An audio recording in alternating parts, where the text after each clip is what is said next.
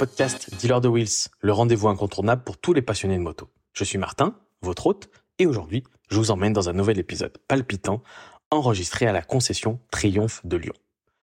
Au cours de cette rencontre, j'ai eu le privilège de discuter avec Hervé, le talentueux gérant et directeur de la concession.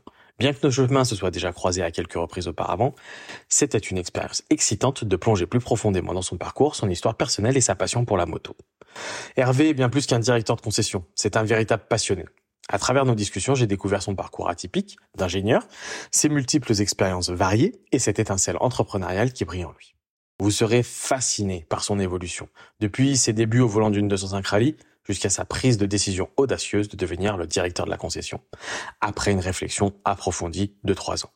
Chaque choix qui a été fait a été minutieusement réfléchi pour développer la passion, attirer les nouveaux clients et proposer des nouveautés autour de la marque emblématique qu'il affectionne tant, Trion. Préparez-vous à plonger dans un univers captivant. Un homme qui incarne à la fois la classe et la rigueur à l'anglaise. Son histoire vous inspirera et sa détermination à faire de Triomphe Lyon un lieu incontournable pour tous les passionnés de la moto vous impressionnera. Alors préparez-vous à vivre une expérience palpitante et à être inspiré par le parcours remarquable d'Hervé. Attachez votre casque et ouvrez grand vos oreilles, car vous êtes sur le point de plonger dans un nouvel épisode captivant de Dealer de Wheels.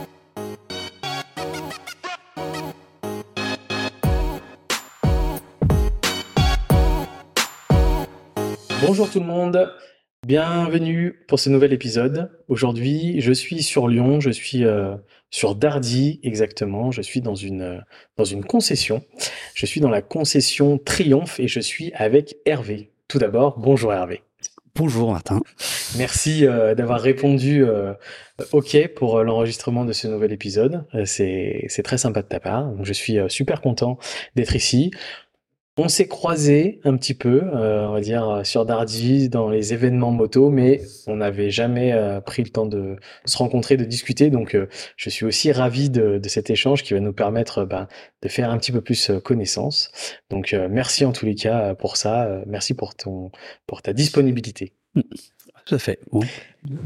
Euh, Aujourd'hui, donc, euh, nous sommes dans la concession euh, Triomphe, donc celle qui se trouve sur Dardy. Donc, tu es le directeur et le gérant de cette concession Tout à fait. depuis?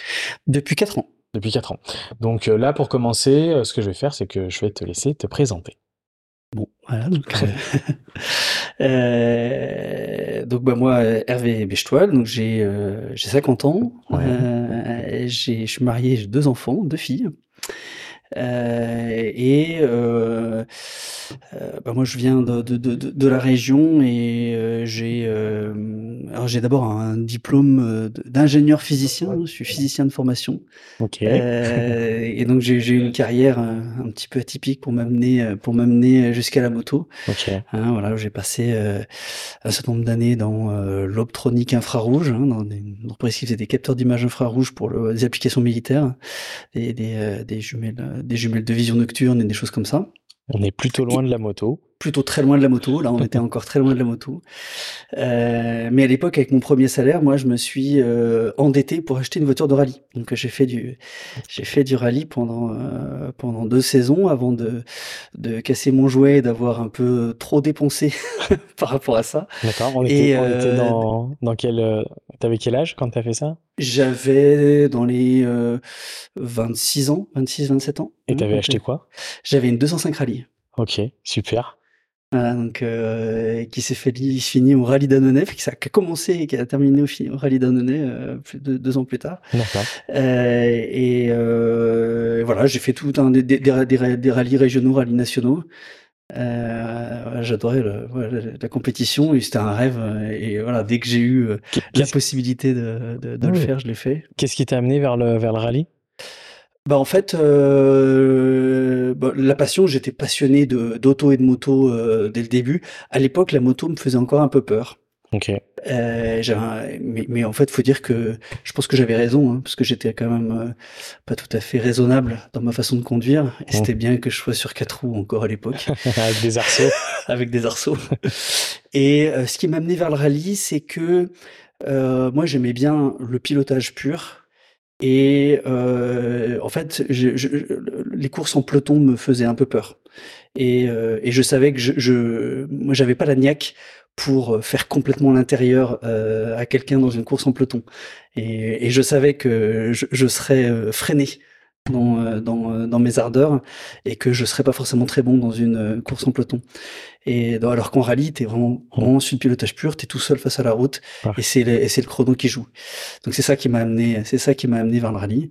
Et j'avoue que j'ai adoré, quoi. Enfin, vraiment, j'aurais, j'ai, j'ai passé euh, deux années, deux euh... années, euh, voilà. Je, je, je, mangeais rallye, je, je, je vivais rallye. Euh, c'était tous mes soirs et mes, mes week-ends.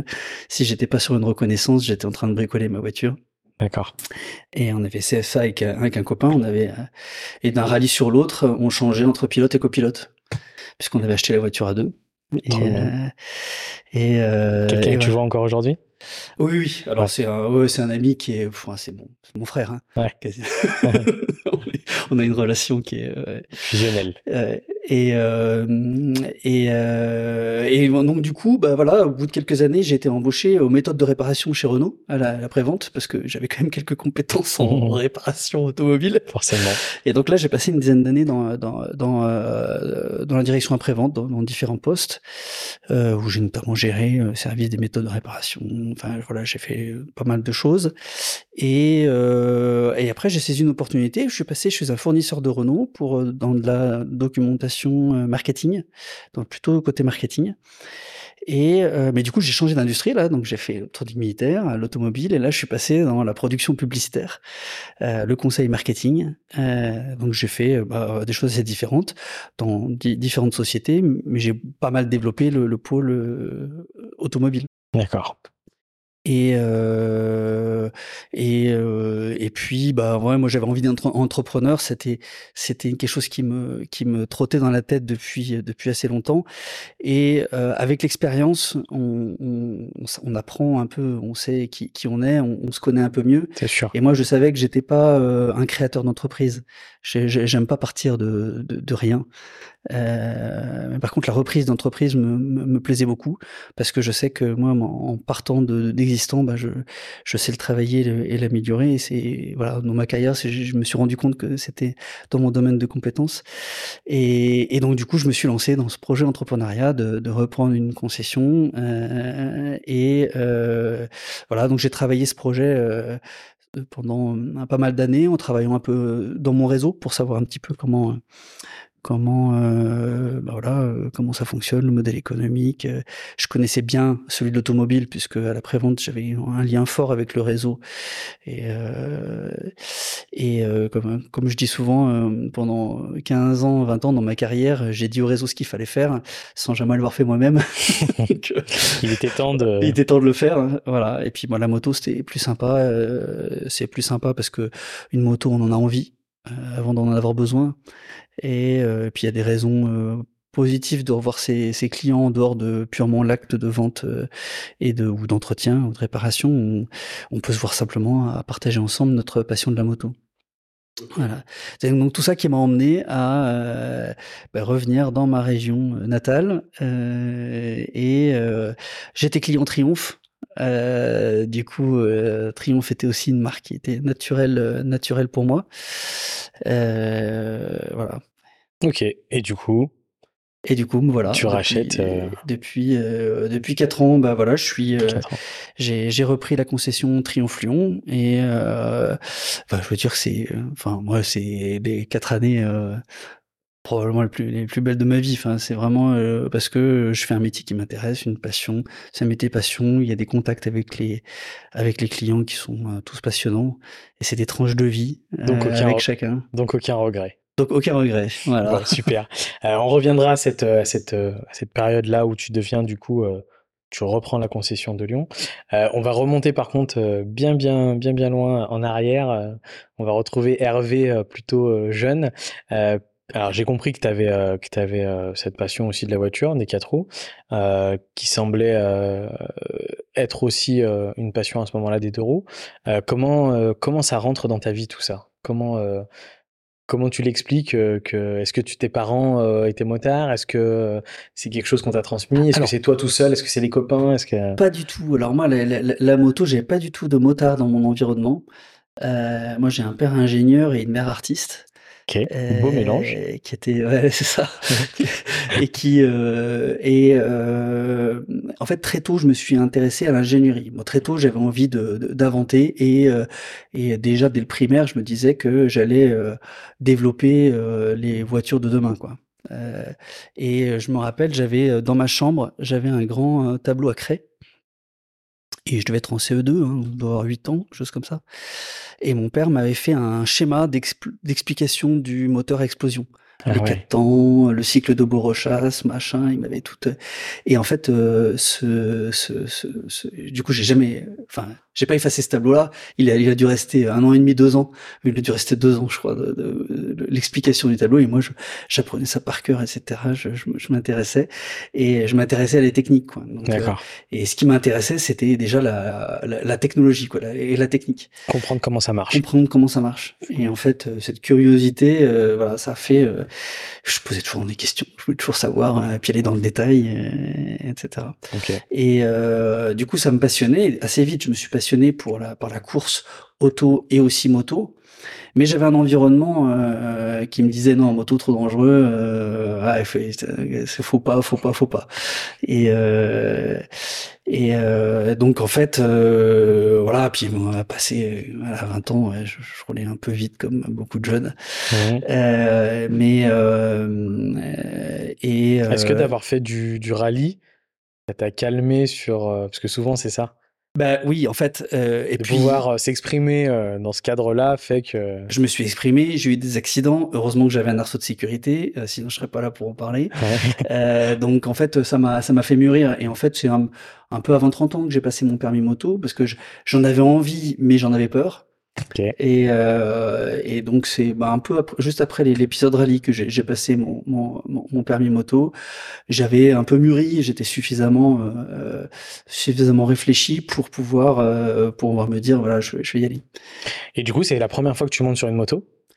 Bah oui, parce qu'en fait moi, euh, ah, j'étais jamais monté sur un scooter ni sur une. Ouais, euh, pas, jamais. pas de mobilette, pas de scooter, pas non, de. Non, la seule de roue que j'avais fait c'était du vélo, donc ouais. euh, donc en fait je suis reparti de zéro. Alors après j'avais une une notion des trajectoires, une notion ouais. et puis une affinité, c'est-à-dire que quand même je, je, je suivais ça de euh, d'assez près quand même. Mais euh, c'est clair que moi, la première fois que je me suis retrouvé au guidon d'une moto, euh, je partais de zéro, quoi. Hein, okay. et, et, gérer l'équilibre, le poids, etc. C'était, c'était, c'était pas facile, mais mais bon, quand on en a envie, on surmonte tout ça. tu te rappelles, du coup, donc permis moto 30 ans? Donc, je, je pense ouais. que tu avais passé ton permis moto 18 ans, enfin, ou peu de temps ouais, après, ça, ouais, donc, très rapidement. Euh, permis moto, du coup, euh, tu te rappelles? Ah oui, je m'en rappelle très très bien. Alors, plutôt facile, difficile? Bah, Ça, c'est plutôt. Alors, ça a été long, hein, parce que moi, ça a dû me prendre 8, 8 mois, hein, 8, euh... ouais, bien 8 mois, ça m'a pris. T'as repassé le code? Euh, J'ai repassé le code, euh, les cours de conduite. Puis à l'époque, je bossais, puis j'avais un, un, un, boulot assez prenant, donc euh, je pouvais pas toujours me libérer pour les pour les cours de, de conduite. T'étais dans quelle région à ce moment-là? J'étais en région parisienne à l'époque. Ok. J'étais en région parisienne et euh, je me rappelle, il y a une petite anecdote qui m'a amusé. C'est le jour où j'ai passé mon examen. Euh, et euh, il y a le, le, en fait toutes les personnes qui avaient été avant moi avaient été recalées. On va dire, ils tous. Et, et moi j'étais le dernier à passer dans la matinée. Okay. Et euh, on a l'oreillette quoi, on entend ce qui se passe, ce qui se dit dans la voiture.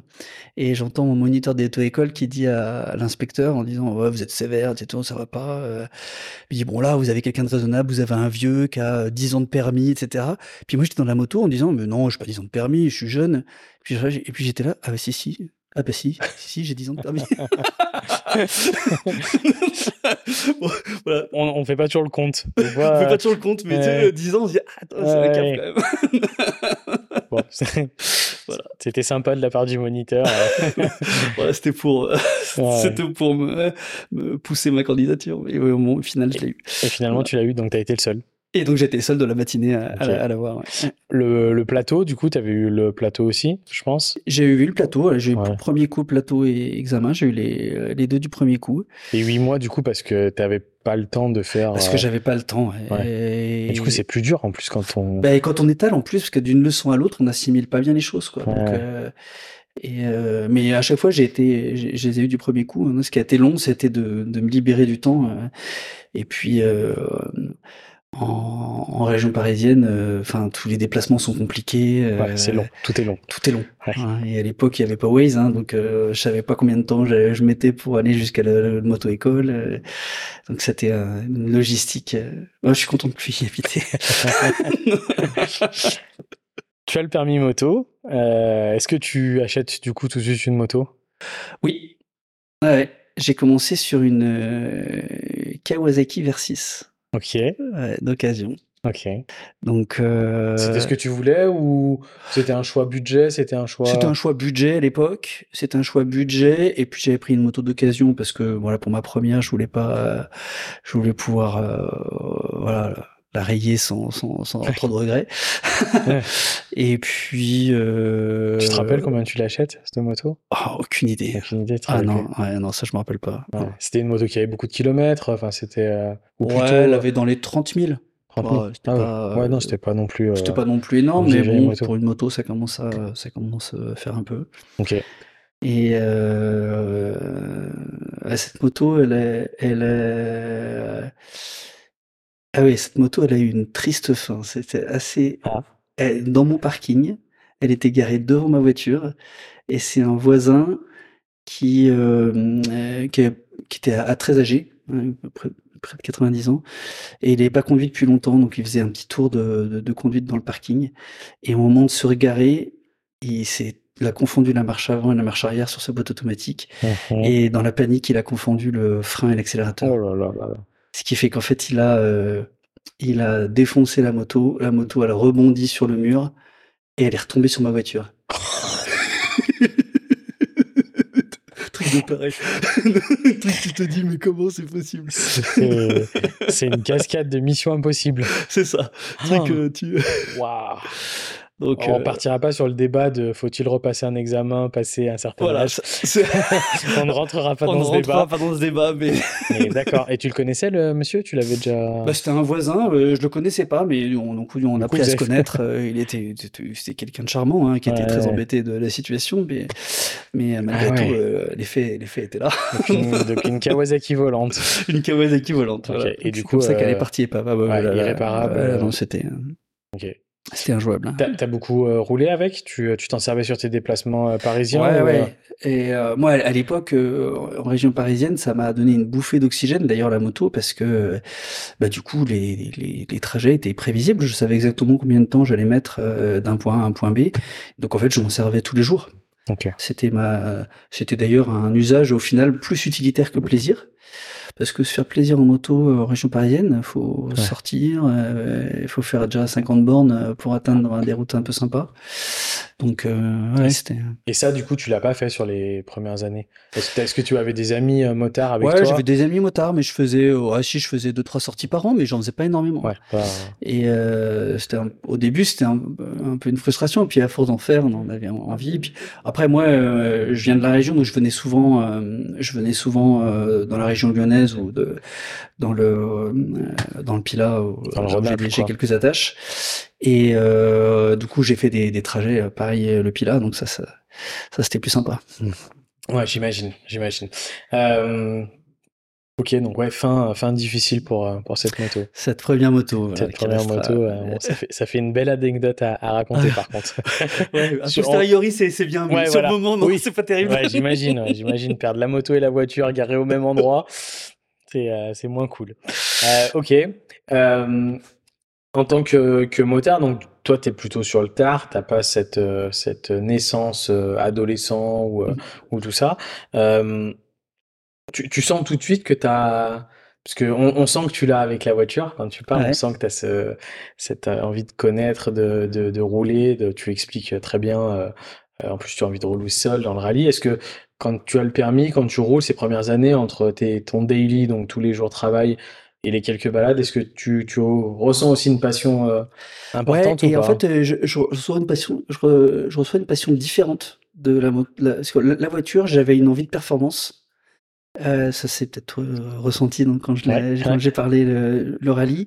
Alors que très vite sur la moto, euh, j'ai plus eu une, une envie de, de, plaisir de balade.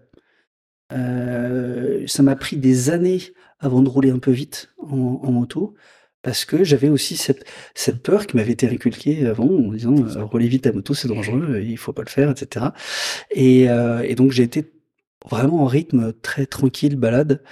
Euh, et, euh, et, et, euh, et, ce que j'ai découvert, c'est le plaisir d'être juste sur la route, de découvrir des paysages. Euh, en fait, ce qui importe, c'est le trajet plus que la destination. Et, et, que quand tu balades en moto bah tu as aussi les odeurs tu as aussi euh, as plein d'informations que tu n'as pas euh, en, en, voiture. C'est vrai. Et, euh, et moi tout de suite ce que j'ai adoré c'est les balades quoi.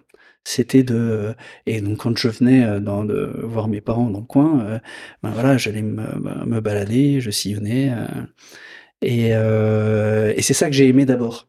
Donc t'étais plus un pilote cool on va dire voilà, balade plutôt, tranquille voilà.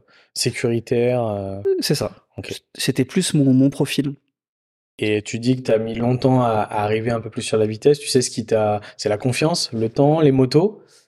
C'est là, oui, c'est un peu tout ça, la confiance. Plus j'ai vieilli, plus j'avais de pouvoir d'achat, donc plus j'avais des motos récentes et performantes. On va dire, c'est un peu ça qui s'est passé. Et puis après, ben, j'ai pris confiance euh, au fil des au fil des kilomètres. J'ai j'ai su ce que je savais faire et pas faire. Et euh, voilà. T'as eu quoi comme moto après? T'es passé euh... Euh, je suis passé, euh, j'ai eu plusieurs types de motos, j'ai eu Yamaha, et puis après assez vite je suis passé euh, sur Triumph. Je me rappelle, c'est un copain qui m'avait fait essayer sa street. On était parti en road trip à plusieurs, mmh et il avait une street. Et j'ai fait waouh, c'est quoi ce truc? C'est super le son, euh, la moto et tout. Et, euh, six mois après, je m'achetais une Triumph. ok, là t'es encore à Paris? Non, non, non, là, j'ai complètement, euh, complètement euh, quitté euh, la région parisienne. Non, je suis à Lyon. Ouais, non, mais ce que je veux dire, ah, oui, au, moment, au moment où tu achètes la Triomphe. Oui, oui, au moment où j'achète la, la Triomphe, je suis encore à Paris. T'es encore à Paris. Et as ce, tu, tu regardes les magazines, tu regardes les motos qui sortent. Enfin, tu t'intéresses à, ouais, ouais. à l'actualité moto. Est-ce que tu es toujours dans le, dans le comprendre aussi euh, comment ça fonctionne? Tu regardes les moteurs de tes motos Est-ce que tu les bricoles un peu? Est-ce que tu, tu mets les mains dedans? Euh, j'ai pas trop mis les mains dans mes motos parce qu'en fait, euh, sur la moto, moi j'ai toujours eu euh, peur de faire une bêtise.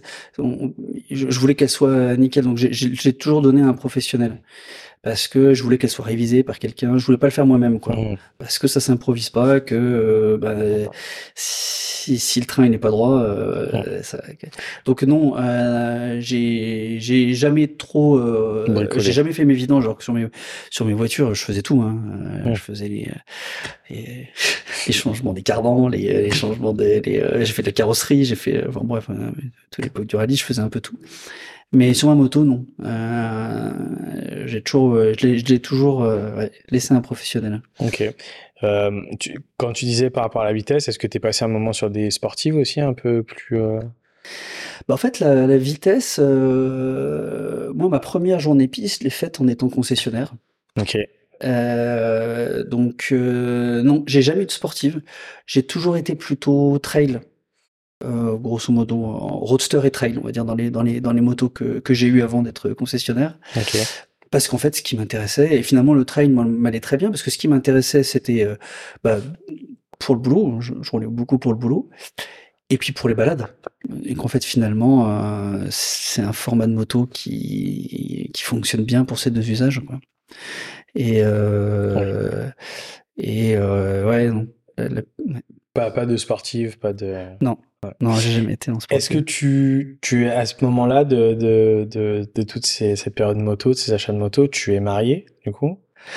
Oui. Est-ce que tu fais euh, de la moto à deux? Avec madame ou pas du tout? Oui, oui, oui. Alors ça, c'est ça, c'est un, ça, c'est un grand sujet la moto à deux. Donc on en a toujours fait en duo. Euh, avec elle, ma compagne, on a fait des, des, des, road trips à deux, ou alors je faisais des road trips tout seul avec mes, avec mes copains, mais on en a fait pas mal à, deux. Et elle, elle, elle a aussi cette attirance à la moto depuis très longtemps, mais elle a dans son histoire familiale un interdit encore plus fort que celui que j'avais pu avoir moi dans ma jeunesse. D'accord. Donc elle est, elle, elle a mis beaucoup plus longtemps à s'y à s'y mettre. Donc là maintenant elle commence à elle commence à rouler. Ouais. Et puis voilà, depuis 4 ans là maintenant elle, elle et, et, là on commence à se faire des balades tous les deux, chacun sur sa moto là. Ça. Donc elle a passé son permis. Elle est encore en 125. 125. Ok. Et elle a pas le, elle a pas l'envie maintenant que tu as la, ah, concession et tout de passer le permis. mais d'ici quelques mois, ce sera bon, je pense. Ouais. ok. Et du coup, vous en avez fait aussi beaucoup euh, en duo sur une moto ou euh... On en a fait beaucoup en duo sur une moto. Ok. Euh, je me rappelle le, jour où j'ai eu mon permis, c'était un mois de décembre. C'était genre mi-décembre, c'était le 10 décembre. Et euh, moi, je lui dis, oh, attends, euh, j'ai cherché, donc j'avais déjà commandé la moto, hein, j'allais la chercher. Et j'ai dit, voilà, on part là pour les vacances, on a une semaine, on part en road trip, on va aller machin. il me dit, t'as vu la température là? L'hiver, c'est pas le mieux. Détends-toi, on fera ça. on fera ça au printemps. ouais, je comprends. Euh, quand tu parlais de road trip avec, avec les amis, vous, vous êtes un petit groupe, vous êtes beaucoup, pas beaucoup, vous organisez, vous faites beaucoup de kilomètres, vous restez dans le. Bah, on était un noyau là-bas, on était, on était trois copains, euh, des copains de, de lycée. Euh, ah et, euh, et, du coup, on se revoyait euh, tous les ans. On s'organisait un road trip. Alors, il y en a un bah, qui était un des trois, c'était aussi mon, mon copropriétaire de, de, de, la, de la voiture de rallye. et donc, on se retrouvait donc soit dans le Massif central, soit dans les Alpes. Il y en a un qui habite à, à Nice, donc on se retrouvait par là-bas. Et euh, bah voilà, celui qui était au, au centre, euh, au, au, centre du road trip, bah, organisé pour les pour les autres. Okay. Et euh, voilà, donc on sait. Euh, après le groupe C, euh, il y en a qui se sont rajoutés ou pas selon selon les les années. Vous faisiez une semaine, vous faisiez plusieurs jours, vous faisiez beaucoup de kilomètres? Ouais, on faisait, euh, on devait faire euh, 250, 300 km dans la journée, et c'était en général euh, 3-4 jours, c'était ouais. C'est pas mal. Donc, euh, ouais, non, c'est sympa, c'est pas, pas, mal. Des bons souvenirs, des. des... Ouais, en fait, que des bons souvenirs. Ouais. J'ai aucun souvenir de galère sur ces journées-là. Mmh un souvenir un petit peu, euh, c'est on était, qui était un peu euh, amusant, c'était, euh, on était,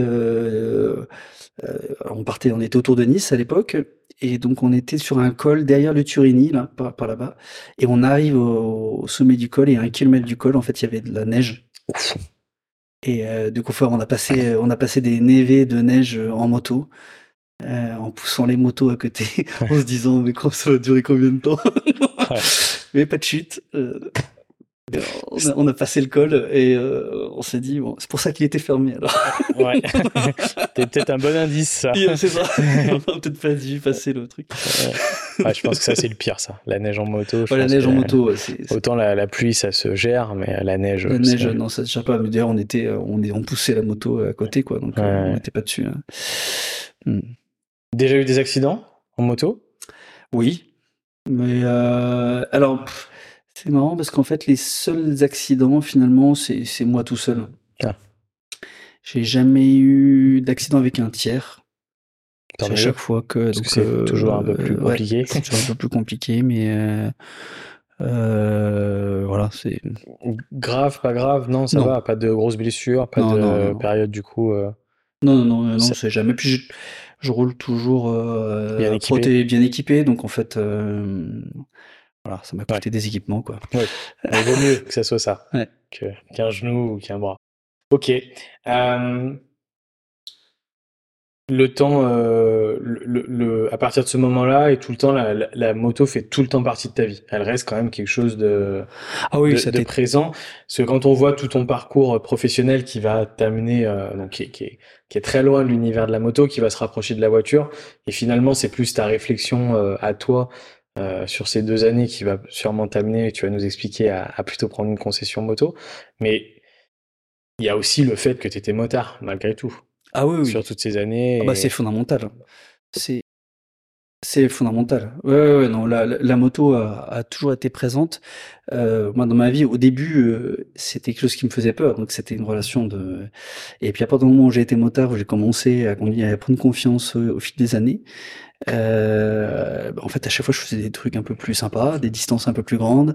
Euh, J'allais dans des endroits où, euh, bah, j'étais un peu plus tout seul.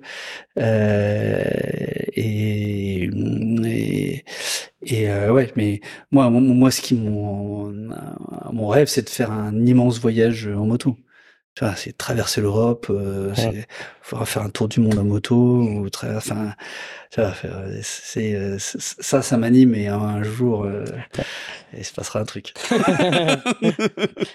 il y a, des projets qui sont, mais il y a des projets, il y a plusieurs projets qui sont en gestation, mais ça viendra. Ouais, c'est top, c'est top. Je pense que ça, c'est, tu sais, tu t'as pas dit le mot, mais je l'ai, lu à travers euh, les, les, adjectifs et ce que tu as, as expliqué sur le début de la moto. Euh, je pense que je le dis à, chaque fois sur le podcast, mais euh, le mot liberté ouais. dans la moto, c'est quelque chose. Selon le degré de passion, tout le monde a des, a des degrés différents. Toi, tu es en plus aujourd'hui acteur du milieu du deux roues de par la concession, donc forcément c'est quelque chose qui en plus fait partie de ton côté aussi professionnel, mais que ce soit de la passion euh, ou du travail, il y a toujours ce, ce, ce mot un peu qui revient, euh, associer euh, la moto toujours à la liberté. Je pense que ça, c'est quelque chose qu'on retrouve moins. On, on, on, avait une petite discussion avant d'enregistrer le podcast entre la voiture et la moto. Ça, ça en fait partie. Je, je, pense qu'il y a beaucoup plus d'esprit de liberté autour du deux roues que, que de la voiture. Alors, il y en a, hein, attention, j'exclus pas tout le monde, hein, sûrement les hommes, les personnes qui euh, sont 4x4 et qui aiment euh, partir barouder, euh, enfin voilà, il y a plein de façons différentes, mais je pense que vraiment, vraiment, l'adjectif de la liberté dans le, dans, dans, dans les véhicules pour le, le deux roues, c'est, tout motard dira à un moment la liberté, c'est la moto. Et la moto, c'est la liberté. C'est ouais, c'est clair que c'est, c'est, le grand truc.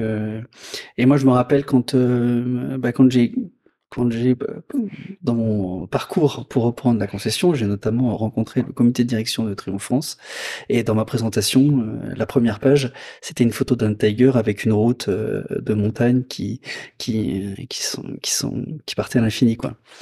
Et, euh, c'était justement voilà, moi c'était le l'envie de liberté, et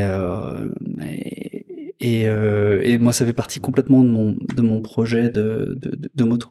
Est-ce que tu penses, je pars un peu sur le côté pro, on y reviendra après, mais là, ça me fait penser une question.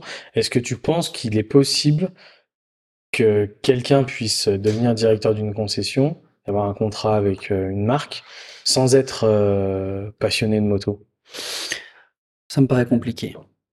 Ça me paraît compliqué parce que euh, euh, parce que euh, bah, il faut il faut aimer ça. Euh, et les clients ils en ont envie avant d'en avoir besoin une moto euh, quand on parle de liberté quand on parle de donc faut, faut quand même s'intéresser au produit. Faut qu'en face il y ait quelqu'un qui ait aussi cette passion. Bah, sinon ça bah sinon ouais, sinon ça ça fonctionne pas. Alors on, voit hein, dans le milieu des concessions là il y a des il y a des concessions qui commencent à être achetées par des par des groupes auto des concessions moto ou des concessions voitures Des concessions moto qui sont rachetées par des groupes de concessionnaires auto. Ah d'accord. Donc ça, là, ça, ça, existe, on en a, on a, même quelques exemples sur Lyon. Euh, mais à chaque fois, à la tête de la partie moto, ils mettent un vrai motard. Donc il faut vraiment euh, mmh, parce que euh, bah voilà, il faut, faut en avoir envie, il faut euh, il faut le il faut le véhiculer et puis quand les les clients rentrent dans une concession moto, ils ont, ils ont besoin d'avoir ce répondant-là. Ils, ils, demandent des conseils euh, pour vivre leur passion. Euh, S'ils rencontrent un gestionnaire, euh, ça, ça, ça, ça, va pas. Ouais, ouais, c'est pas comme acheter un. Il faut être un peu gestionnaire quand même. L'entrepreneuriat, euh, ouais, c'est le multicarte. euh, ok, donc on en on en vient à à cette, euh, on va, on va revenir à cette période un peu de, de, de gestation, euh, on va dire, de, de réflexion euh, sur, sur l'envie d'entreprendre. Est-ce que tu sais, parce que tes, parents ont, pas du tout été entrepreneurs non plus tu me dis, tu me dis à un moment, j'ai j'ai eu cette envie d'entreprendre. Est-ce que as, tu as tu as su d'où ça venait? Alors, mes parents non, mais j'ai eu pas mal d'entrepreneurs dans dans ma famille. j'ai eu, mon arrière-grand-père, j'ai un grand-père qui est parti, chercher de l'or en Afrique du Sud et puis après il est parti, il est parti, aux États-Unis aussi. Il en a trouvé? alors il en a trouvé, mais il s'est fait avoir par un associé, il a tout perdu derrière. Donc ça a pas forcément été les histoires de l'or. C'est ça. Toujours des choses comme ça. il a pas, il a pas fait grande fortune. Il a pas pu flamber. Il a pas flambé, mais euh, mais il a, il a appris beaucoup de choses par contre. donc ouais, l'entrepreneuriat. Donc, oui, il y, a eu pas mal d'entrepreneurs dans la famille, mais mais mais mais pas dans dans mes proches proches parents. Euh, mon père était était fonctionnaire, ma mère était prof de dessin. Donc c'était pas du tout l'état d'esprit proche. Mmh. C'est la maturité professionnelle, donc toute l'expérience que tu as eue sur, euh, sur, tout ce que tu as fait avant, qui à un moment, euh, tu as, créé quelque chose en toi en te disant euh, je, me sens d'entreprendre, ou, ou c'est plutôt tout ce que tu as fait qui, euh, les fonctions que tu as eues qui te qui t'ont plutôt dirigé alors moi j'en avais euh, j'en avais envie. En fait euh, moi, moi ce qui a ce qui a été aussi déterminant c'est la boîte où j'ai bossé après Renault et avant de avant de, de reprendre la concession. En fait j'étais dans une dans une boîte qui appartenait à son président et au directeur général donc deux seuls actionnaires. Et je, je travaillais en direct avec eux. Et, et, et en fait euh, ils avaient une vision très entrepreneuriale. Enfin, c'était des entrepreneurs. Ils ont racheté des boîtes, ils ont fait grossir, ont eu un développement à l'international. Pour l'instant, ils ont, euh, ils ont, euh, ils ont fait des, des, contrats, euh, créé des filiales, etc. Donc, ça a été vraiment entrepreneur. Et moi, j'ai adoré cette période-là parce que moi-même, j'ai gagné des clients sur des domaines complètement un peu atypiques par rapport à, à, ce, à, notre corps de métier. Mais euh, ben, en, en, présentant un dossier, en disant, ben voilà, il y a tel business, qu'est-ce qu'il faut faire, voilà, tel investissement, ce qu'il faut faire, voilà combien ça nous coûte, voilà les risques qu'on prend, et eh ben on y allait. Et il me disait, bah, go, on y va, et puis on y va. Et euh, entre, entre décision et action, euh, il n'y avait pas de, il y avait, y avait pas de délai, quoi. Et, et ça, moi, j'ai adoré cet état d'esprit. Et moi, j'ai beaucoup appris. Euh, là, c'est, on a toujours des managers dans notre carrière qui nous font, euh, qui nous font grandir. Et euh, voilà, et moi, ils m'ont, ils m'ont donné cette, cette envie de, du c'est possible. Voilà, donc c'est. Est-ce que tu retrouves des choses dans ton parcours de, ta jeunesse, de ton adolescence ou de, de tes premières années adultes, un peu plus tard, où où tu, où tu vois, tu sais, moi je te, je te, pose cette question-là, où tu, où tu te vois déjà un petit peu euh, toujours euh, décideur à entreprendre, à entreprendre des choses. Je te pose cette question-là parce que euh, moi je suis, je suis arrivé sur le tard sur l'entrepreneuriat aussi. Je pense que j'ai eu, j'avais pas la maturité pour le faire avant. J'ai eu besoin d'avoir de l'expérience professionnelle et d'avoir comme un petit peu toi des mentors, des personnes qui te font découvrir et qui te qui allume un peu cette petite lumière de l'entrepreneuriat en toi. Mais par contre, quand je regarde, euh, c'est peut-être pas le cas pour toi, hein, mais quand je regarde euh, derrière, j'étais un peu toujours le gars à créer des choses, créer des groupes de danse quand on était tout jeune, euh, euh, créer des groupes pour aller faire de la moto, vouloir créer j'ai un cousin qui était euh, mécanicien auto et je lui avais dit non mais on va monter un garage. Moi je vais m'occuper de toute la partie commerciale, euh, marketing et tout. Puis toi tu feras le, la partie la partie méca, la partie ce projet n'a jamais eu lieu, mais euh, mais petite dédicace à mon cousin David, du coup s'il écoute, qui était voilà. Mais mais voilà, je, me rends compte que j'ai eu j'ai eu quand même des, des, petits éléments qui m'ont aujourd'hui euh, me disent ouais j'ai toujours eu ce, désir au fond de moi je pense de, de créer d'entreprendre Ouais, alors j'ai des exemples, euh, des exemples un peu comme ça, mais moi j'étais quelqu'un de très euh, extrêmement rationnel et très réfléchi. Donc en fait, c'est le côté euh, ingénieur, ça. C'est le côté ingénieur. C'est peut-être j'ai été déjà un peu formaté comme ça déjà avant de, avant de faire ces études. Et euh, du coup, moi, il fallait que euh, j'ai défini mon plan d'action avant de me lancer. Donc je me suis jamais lancé à, à tête euh, sans réfléchir. Sans réfléchir. Et par contre, euh, j'ai euh, j'ai j'ai toujours eu euh, cette volonté de gérer quoi. Quand on a fait du rallye avec mon pote, bah, c'est mon pote qui, qui lui avait avait vraiment la, lancé l'initiative. Par contre, partir du moment où on a, lancé l'initiative, c'est moi qui organisais tout. Et quand on faisait la, quand on bricolait la, voiture, moi je faisais toute la partie réflexion. Je euh, quand il fallait mettre des gros bras, il était plus costaud que moi. Et c'est lui qui, c'est lui, qui faisait cette partie-là. Donc moi j'ai, j'étais plus, euh, ouais, un entrepreneur pas impulsif mais euh, mais réfléchi. Ouais. Et, et, mais d'ailleurs, quand j'ai repris euh, la concession, c'est ça a été aussi ma méthode. Hein. j'ai mis euh, j'ai mis trois ans à monter euh, à monter mon projet. Alors justement, on en vient à ça. justement, c'est un très bon une très bonne transition. le, la réflexion donc sur sur tout ça. comment tu, tu es encore salarié à un moment tu te dis euh, allez, je vais, je vais réfléchir à un projet, tu continues à travailler et à côté, tu, euh, tu réfléchis à tout ça ou, en fait, moi, il y a eu un, un élément déclencheur. Euh, c'est que donc, dans, la boîte où j'étais, il me propose. donc là, la boîte s'était beaucoup développée à l'international. Et il y avait le poste de directeur général Amérique du Sud qui se libère à Sao Paulo. Et euh, il me propose le poste, euh, d'autant qu'en fait, le client principal de la boîte, c'était Renault, euh, là-bas, au, Brésil. Et donc, comme je connaissais bien la boîte, j'avais beaucoup de contacts, et puis je connaissais bien le, produit et le besoin du client. voilà, ma, ma candidature. Se... Par contre, je, je parle pas un mot de portugais. et Euh, et donc on part euh, une semaine avec euh, avec ma femme visiter Sao Paulo pour essayer de se projeter, rencontrer l'école pour les enfants, etc. T'as déjà deux enfants là? J'ai déjà deux enfants. Ouais. Qui ont quel âge à ce moment-là? Qui ont une dizaine d'années. Une dizaine d'années. Ouais, donc ouais, c'est un changement aussi pas facile pour eux. Donc pas facile pour eux, donc c'était pas facile. Et catastrophe, on se projette pas du tout là-bas. Euh, Qu'est-ce qui... bah, en fait, Sao Paulo, c'est une ville euh, juste gigantesque. Enfin, Paris, c'est une petite bourgade de banlieue à côté. Hein. C'est un truc, euh, des euh, buildings à n'en plus finir, une insécurité, mais euh, latente de partout.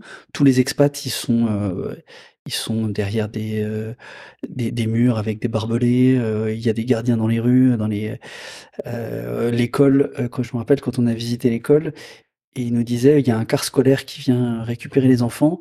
Il récupère les enfants devant votre euh, maison. Euh, ils arrivent dans l'enceinte de l'école, on ferme les portes de l'école et ils ne peuvent sortir que quand ils sont dans l'enceinte de l'école et ils ne sortent jamais de l'enceinte. Vous voyez, c'est bien sécurisé. En fait, Juste cette description, on était mais c'est pourquoi pourquoi, pourquoi autant de, de, de précautions et, et c'est vrai que ben, Sao Paulo, on passe d'un quartier euh, super riche à un favelas, ouais. euh, des favelas quoi, des favelas et et, euh, et euh, la sécurité, c'est un truc moins qu'on l'insécurité, quelque chose qu'on n'imagine même pas euh, en France. Donc ouais. C'est les, enlèvements en fait, c'est ça Ouais, il y a des enlèvements, il y a des euh, du racket, euh, faut pas se balader à n'importe quelle heure. Euh, les enfants seuls, moi j'ai deux filles, donc euh, des filles oh. pas toutes seules. Enfin, et en fait, du coup, on se projette pas du tout sur notre vie et notre quotidien, quoi. Moi, j'avais d'un côté une opportunité professionnelle qui était qui était top, le boulot hyper intéressant. Euh, moi, vivre une vie d'expat, ça faisait aussi partie de mes rêves euh, de, de, partir un peu en expat. Donc ça, ça réveillait en moi un peu, voilà, ce voyage, etc. Et euh, donc, euh, bah déjà drame euh, familial, difficulté, enfin, ma femme se projetait pas du tout, puis aucun de nous parle, espagnol. Hein, ma, ma, femme, il parle couramment enfin, elle parle couramment espagnol, mais aucun de nous ne parle portugais. Euh, donc, euh, difficile. difficile, quoi. Donc, je reviens et je dis non à mon patron. Je dis merci, mais non. Euh, mais non, ça va pas le faire parce que voilà. Euh, donc c'est difficile de, prendre cette décision. Et en fait, en me disant ça, je me dis mais qu'est-ce que je vais devenir dans cette boîte euh, Et puis on te propose un truc comme ça, tu dis non. Euh, on va pas tu sens que tu, je me dis on va pas m'en proposer 15 quoi, hein, des postes. Hein, donc donc et donc face c'est une période de gros doute. et c'est là où je me dis, euh, non, il faut que je change, euh, crise de la quarantaine, machin, il faut que...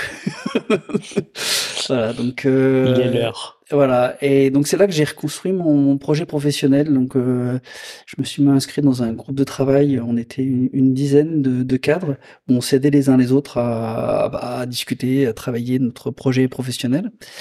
Et c'est là qu'est ressorti, euh, qu'est ressorti. J'ai fait un peu mon bilan de compétences, etc. Et c'est là qu'est ressorti l'idée. Côté euh, très cartésien, très. Très, très cartésien. Et c'est ouais. là que je me suis dit, mais en fait, eh, concession moto, t'adores la moto, tu veux faire du voyage, tu veux faire du machin. Enfin, c'est ça que, que t'aimes, euh, tu connais le mode de distribution, tu sais faire. Euh, je peux apporter à la moto bah, mon côté rationnel, mon côté gestionnaire. C'est vrai que les concessionnaires moto ont historiquement été beaucoup des anciens pilotes euh, qui sont venus par le sport, euh, qui n'étaient pas forcément des, des, des gestionnaires, bons gestionnaires, des bons gestionnaires derrière.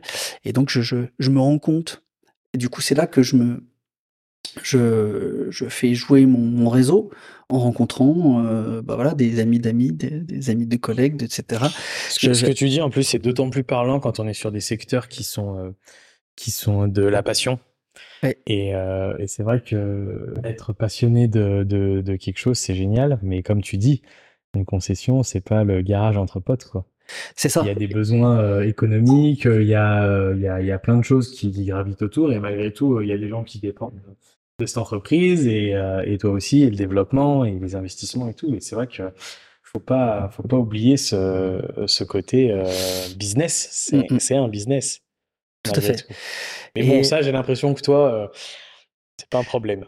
voilà, bah, puis moi j'avais mon passé, enfin, j'ai vu des postes, j'ai managé des équipes de, des, des, équipes assez larges, donc euh, euh... c'est pas grave, c'est ça me le fait sur, je sais pas pourquoi cette caméra n'aime pas la chaleur. Ah oui. Et là il fait trop chaud. il fait un peu chaud. Ouais. Euh, voilà, donc c'est là que je me dis, euh, en fait c'est ça. Euh, et en fait à l'époque j'avais deux projets un projet qui était de reprendre un circuit automobile. Parce qu'aussi, ça, ça m'aurait fait kiffer. Ok. Euh, pour organiser des compétitions. Ouais, mais un circuit genre, voilà, circuit voiture, moto, enfin, où on puisse, voilà, organiser des, des, des Alors, sessions pistes, tu etc. Vois, là, tu viens d'allumer une petite ampoule en me disant, faut que je trouve quelqu'un, j'avais jamais pensé, qui gère un circuit automobile. Ça serait, ah bah oui. ça serait un super podcast. Ça, ouais, super. Ouais, Merci. Je, pense que... je vais me renseigner, je vais le garder dans un petit coin de ma tête. Okay. Voilà. Et, euh, et euh, bah, la moto réveillait encore plus de possibilités, de passion pour moi. Puis moi, j'avais envie cette envie de voyage. Et puis euh, moi, ma femme, elle travaille dans l'industrie pharmaceutique. D'accord. Donc, euh, du coup, Lyon euh, était une destination pour nous qui était quand même bien parce que ça permettait, lui permettait aussi pour elle de trouver euh, du boulot. Dans, dans, ton projet, du coup, euh, tu, tu, mets forcément cette donnée-là. Il faut que, bah oui, il faut que le, la concession soit dans la région. Ouais, ben, d'autant qu'avec l'épisode Sao Paulo, enfin, ce qui collait pas aussi à Sao Paulo, c'est que elle, elle avait aucune carrière possible.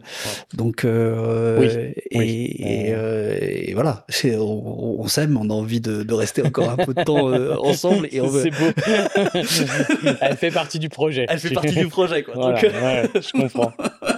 Et, euh, et, donc, euh, et donc ça fait, on fait partie. Et, et voilà, donc bah, j'essaie de monter mon projet en me disant, moi, le, mon fil conducteur, c'était de me dire, voilà, il faut que ce soit quelque chose qui me ressemble et où moi, je vais pouvoir apporter quelque chose. Et moi, avec tout mon passé, euh, j'avais beaucoup de, bah, du, beaucoup de marketing, l'automobile, et j'avais cette conviction que il fallait pouvoir créer une communauté de clients qui ait plaisir à revenir, qui, ait, qui apprennent des choses, et pas que euh, sur leur achat de moto neuve. Et voilà. Et donc, du coup, c'est pour ça que j'ai cherché aussi une marque qui s'y prête une marque, une image forte, une image, une marque avec une, une image forte, avec des produits euh, de qualité qui permettent euh, justement de faire des des, euh, des, des bons trips, etc.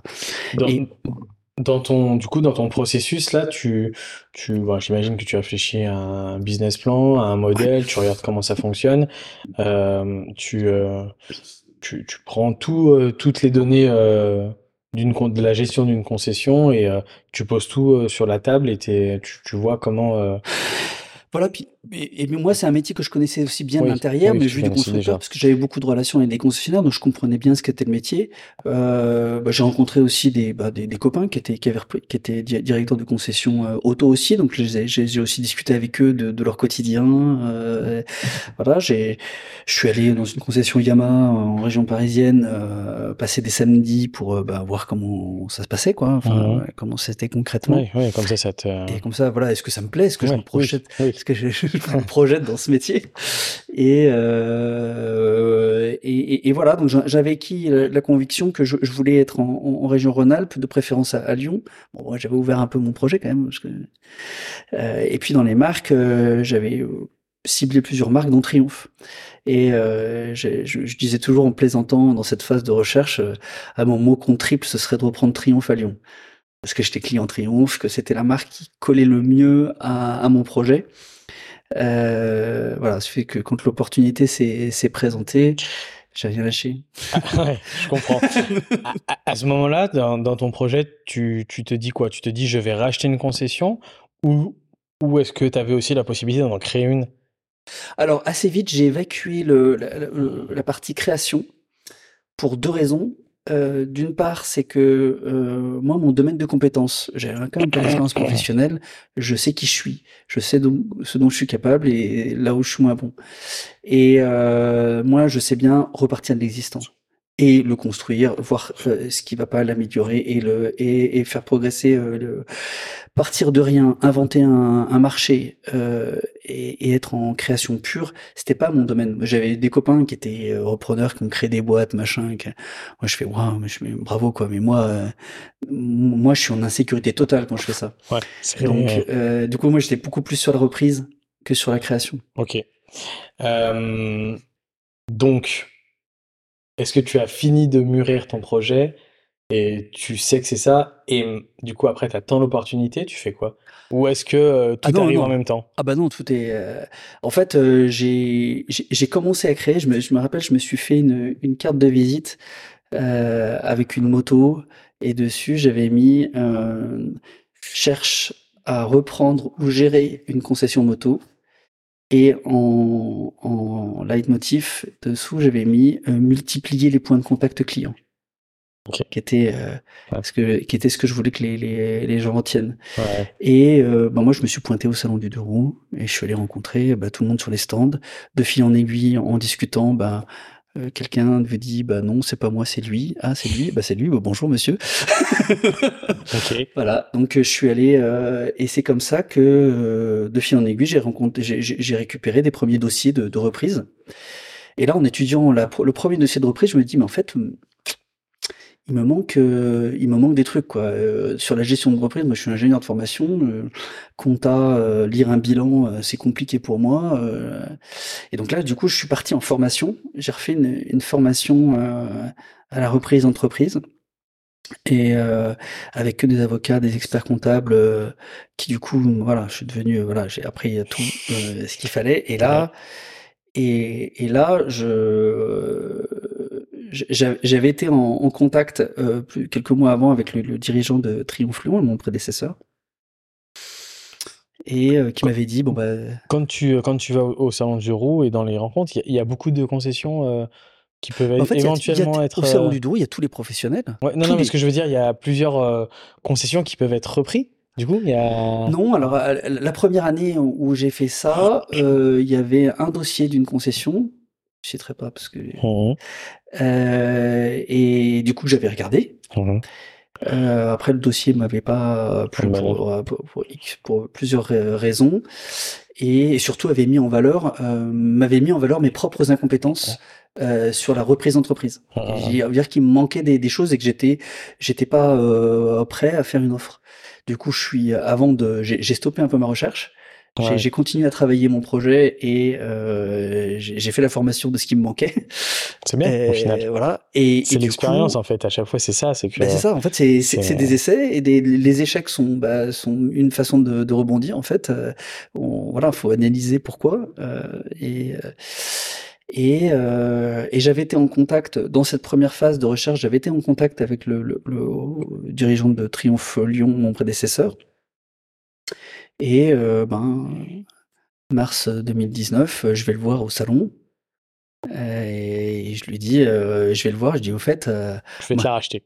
voilà, elle n'est pas à vendre. Il me dit, quoi, t'as des sous? Je fais oui, plein. Ça, c'est toujours, toujours le, le leitmotiv. Hein.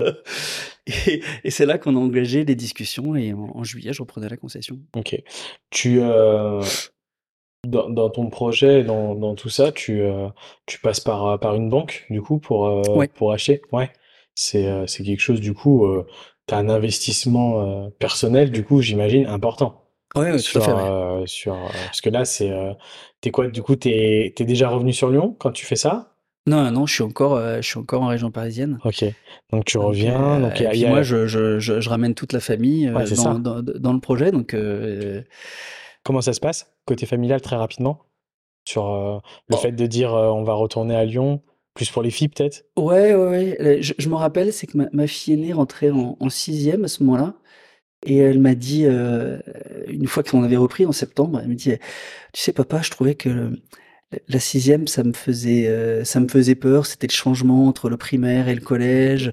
Il y a plein de questions qui se posent. Euh, mais en fait, avec euh, la reprise de la concession, on changeait tellement d'état d'âme tous les jours et on a eu tellement peur de y aller, pas y aller. elles étaient quand même inscrites à Paris et à Lyon ah pour la rentrée de septembre. Euh, et elle m'a dit, mais en fait, euh, j'ai eu tellement de frayeur euh, sur la reprise qu'en fait, finalement, l'entrée en sixième s'est passée comme une lettre à la poste. tant mieux, tant mieux. Ouais, ça a été, ça a été long, du coup, le, le, cheminement de la reprise? Bah, en fait, ça a été long, le temps de construire mon projet, mais après, une fois que le, le, le, le deal a commencé, tu vois, ça s'est fait, ça s'est fait très vite.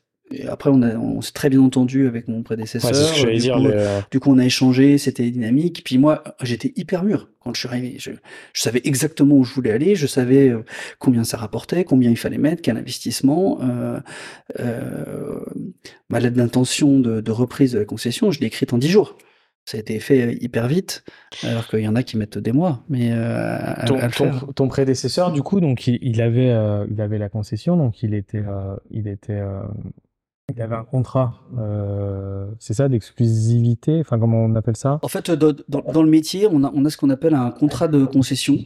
c'est un contrat qui est intuitif personnel, et donc qui, qui est entre la, entre euh, la marque et, euh, et l'entreprise et qui désigne le dirigeant, qui dit, euh, qui dit, euh, voilà, c'est avec tel dirigeant. Donc en fait, c'est pour ça que dans, moi j'ai discuté avec lui, bien sûr, parce que c'était lui le propriétaire, c'était lui le dirigeant de l'entreprise, mais il fallait une validation de la marque parce que sinon le contrat de concession n'est plus valable. Voilà, c'est ça. C'est que au moment où ils te revendaient, le contrat de concession entre guillemets s'arrêtait et toi tu devais le reprendre avec eux, enfin faire une transition, savoir s'ils voulaient te le redonner euh, à toi. Mm, mm. Ok. Mais une concession sans contrat de concession, ça n'a pas la même valeur qu'avec.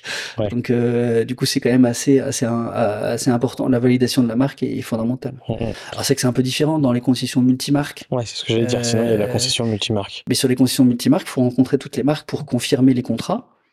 Parce que si vous perdez une marque, euh, même s'il y en a, s'il y en a quatre, bon, bah, c'est quand même sur le bilan, c'est pas la même chose à la fin. C'est sûr. Euh, donc, euh, Toi, quand tu reprends, de toute façon, ton objectif, dans tous les cas, c'est de reprendre ce contrat de concession avec Triomphe. Oui, il n'était pas. Et puis, de toute façon, oui, moi, mon projet, il était aussi lié à la marque qui était associée. Donc, mmh. c'était. Donc, le, le, rachat se fait, se passe bien? Ça met, ça met combien de temps à peu près?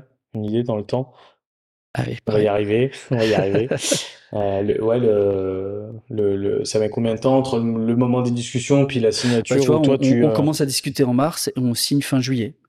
On commence à discuter en mars, ok, et on signe fin juillet. On signe fin juillet, donc euh, c'est quand même finalement assez rapide. Oui, bien, sûr, bien, sûr, Même si euh, voilà, cette période-là d'une intensité ouais, incroyable. J'imagine, et puis d'échelle émotionnelle importante. Ouais, tout à fait. ok. Euh, tu as déjà trouvé tous tes partenaires à ce moment-là, bancaires et tout, quand, euh, quand tu es dans le projet ou euh, quand tu. Bah non, les, les, les, banques, moi je les, je contacte une fois que j'ai le, le, dossier. De toute façon, la, banque qui vous donne. Ça, arrive, il y en a qui arrivent à, monter des dossiers sur leur personne en disant bah voilà, vous êtes capable de me, me prêter combien de millions pour que je reprenne une entreprise et après je cherche l'entreprise Mais ça, c'était pas mon profil. Ouais, ouais. Et, et toi, dans ce projet-là, comme tu viens pas, enfin, si, est-ce que ça a joué quand même le fait que tu aies travaillé avant auprès des banques pour pouvoir reprendre la concession, le fait de ton expérience professionnelle passée? Elle a joué ou, ah, oui, quand même à un moment ils t'ont dit attendez, vous partez dans la moto, vous avez fait que de la voiture euh? En fait, ce qui est important, c'est quand on reprend une, une, une entreprise, c'est qu'il faut convaincre. Il faut convaincre le vendeur, il faut convaincre la banque, il faut convaincre la marque, il faut convaincre les employés. Donc en fait, il faut avoir un, un projet. Mmh. Et moi, j'ai, moi, en fait, moi, comme ça faisait trois ans que je travaillais, il était du, donc je savais sur quoi je m'appuyais. Je, je, je m'appuyais sur mon passé. Donc moi, je suis pas, je suis pas un champion du monde de quoi que ce soit en moto. J'ai jamais gagné de titre mmh. et même j'ai pas de compétences. Enfin, je, pilote pas trop mal, mais. T'as fait voler une Kawasaki quand même. Oui, j'ai fait voler une Kawasaki, c'est vrai. c'est pas donné à tout le monde. et, euh, mais euh, mais moi, je me suis, j'ai ancré mon projet sur mon passé, sur mes compétences managériales, sur ma connaissance euh, de, de la moto. Et aussi, euh, j'en ai pas parlé, mais j'avais fait une étude de marché, je savais expliquer, enfin, et encore aujourd'hui, enfin, je, je, je, sais de quoi je parle quand, quand je parle d'un moto. Et c'est vrai que euh, dans mon dossier de reprise, il y avait euh, ma vision, mon analyse de marché, pourquoi je pense que le marché à Lyon il a une potentialité, euh, il a des capacités de croissance. Hein. Je pense que quand on fait le taux de, par exemple, on fait le, le taux de, de deux roues par rapport au nombre d'habitants, bah, on a deux fois moins de deux roues à Lyon qu'à Paris, par exemple. Donc euh, on se dit que voilà, en, termes de circulation, c'est possible, ça, ça, ça, passe. Donc il y a, y a, toute une, analyse euh, qui fait que même parmi les professionnels avec qui j'ai discuté, euh, ben, ils m'ont dit ah bah oui c'est pertinent. ah oui, c'est vrai. Euh, c'est vrai. On va peut-être reprendre nous la concession.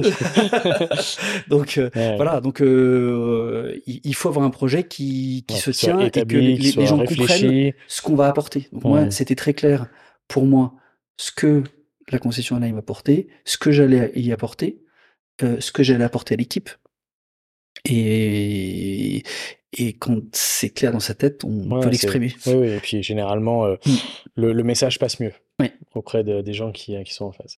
Ok, euh, donc tu, euh, tu reprends la concession à quelle date exactement? Et alors, euh, bah oui, ça je me rappelle. J'imagine. 31 juillet 2019. 31 juillet 2019. Ok. Là, c'est une journée, une journée assez amusante, le 31 juillet.